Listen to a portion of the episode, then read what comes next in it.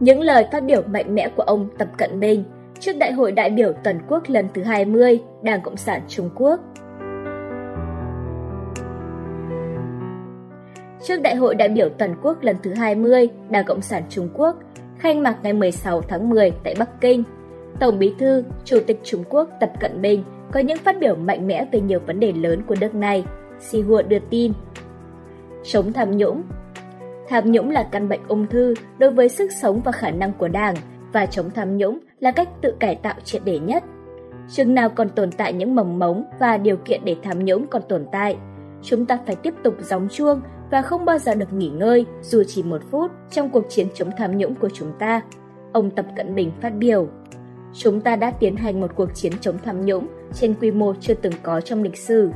Chúng ta đã sử dụng tổng hợp các biện pháp để đả hổ, diệt ruồi và săn cáo, trừng phạt các quan chức tham nhũng. Chúng ta đã quyết tâm xử lý vài nghìn người, chứ không để 1,4 tỷ người phải thất bại và xóa sạch mọi tệ nạn trong đảng của chúng ta, theo Tổng Bí thư, Chủ tịch Trung Quốc Tập Cận Bình. Đảng sẽ tiếp tục đảm bảo rằng các cán bộ không có sự liều lĩnh, cơ hội hoặc muốn tham nhũng. Lãnh đạo Trung Quốc thề không khoan nhượng trong việc chống tham nhũng và trừng phạt những hành vi sai trái. Không được dùng thứ tham nhũng, ông nói. Cam kết không tìm kiếm bá quyền. Trung Quốc sẽ không bao giờ tìm kiếm bá quyền hoặc tham gia vào chủ nghĩa bành trướng, ông Tập nhấn mạnh. Trung Quốc kiên quyết chống lại mọi hình thức chính trị bá quyền và cường quyền. Tâm lý chiến tranh lạnh, can thiệp vào công việc nội bộ của các nước khác và các tiêu chuẩn kép. Theo ông Tập, Trung Quốc tuân thủ 5 nguyên tắc chung sống hòa bình trong việc theo đuổi quan hệ hữu nghị và hợp tác với các nước khác. Nước này cam kết thúc đẩy một kiểu quan hệ quốc tế mới, làm sâu sắc và mở rộng quan hệ đối tác toàn cầu trên cơ sở bình đẳng, cởi mở và hợp tác, đồng thời mở rộng sự hội tụ lợi ích với các quốc gia khác. Ưu tiên thống nhất Đài Loan, Trung Quốc bằng biện pháp hòa bình. Đảng Cộng sản Trung Quốc sẽ thực hiện chính sách tổng thể của mình để giải quyết vấn đề Đài Loan trong kỷ nguyên mới và không ngừng thúc đẩy sự nghiệp thống nhất đất nước. Giải quyết vấn đề Đài Loan là vấn đề của người Trung Quốc, vấn đề mà người Trung Quốc phải giải quyết, ông Tập nhấn mạnh. Trung Quốc sẽ kiên định thực hiện đầy đủ chính sách, một quốc gia, hai chế độ. Theo đó, người Hồng Kông quản lý Hồng Kông, Trung Quốc và người Macau quản lý Macau thuộc Trung Quốc. Hoàn toàn thống nhất đất nước là điều chúng ta phải được thực hiện và điều đó là khả thi, không có gì phải nghi ngờ. Chúng ta luôn thể hiện sự tôn trọng và quan tâm đến những người đồng hương Đài Loan và làm việc để mang lại lợi ích cho họ. Chúng ta sẽ tiếp tục thúc đẩy trao đổi và hợp tác kinh tế và văn hóa trên khắp eo biển.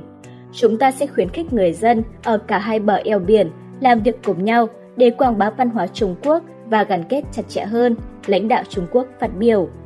Cải thiện hệ thống phân phối thu nhập Trung Quốc sẽ cải thiện hệ thống phân phối thu nhập, giữ phân phối theo công việc là chủ đạo, với nhiều hình thức phân phối tồn tại song song. Chúng ta sẽ đảm bảo trả nhiều tiền hơn cho công việc nhiều hơn và khuyến khích mọi người đạt được sự thịnh vượng thông qua làm việc chăm chỉ. Chúng ta sẽ thúc đẩy bình đẳng về cơ hội, nâng cao thu nhập của những người có thu nhập thấp và mở rộng quy mô của nhóm thu nhập trung bình, ông Tập phát biểu.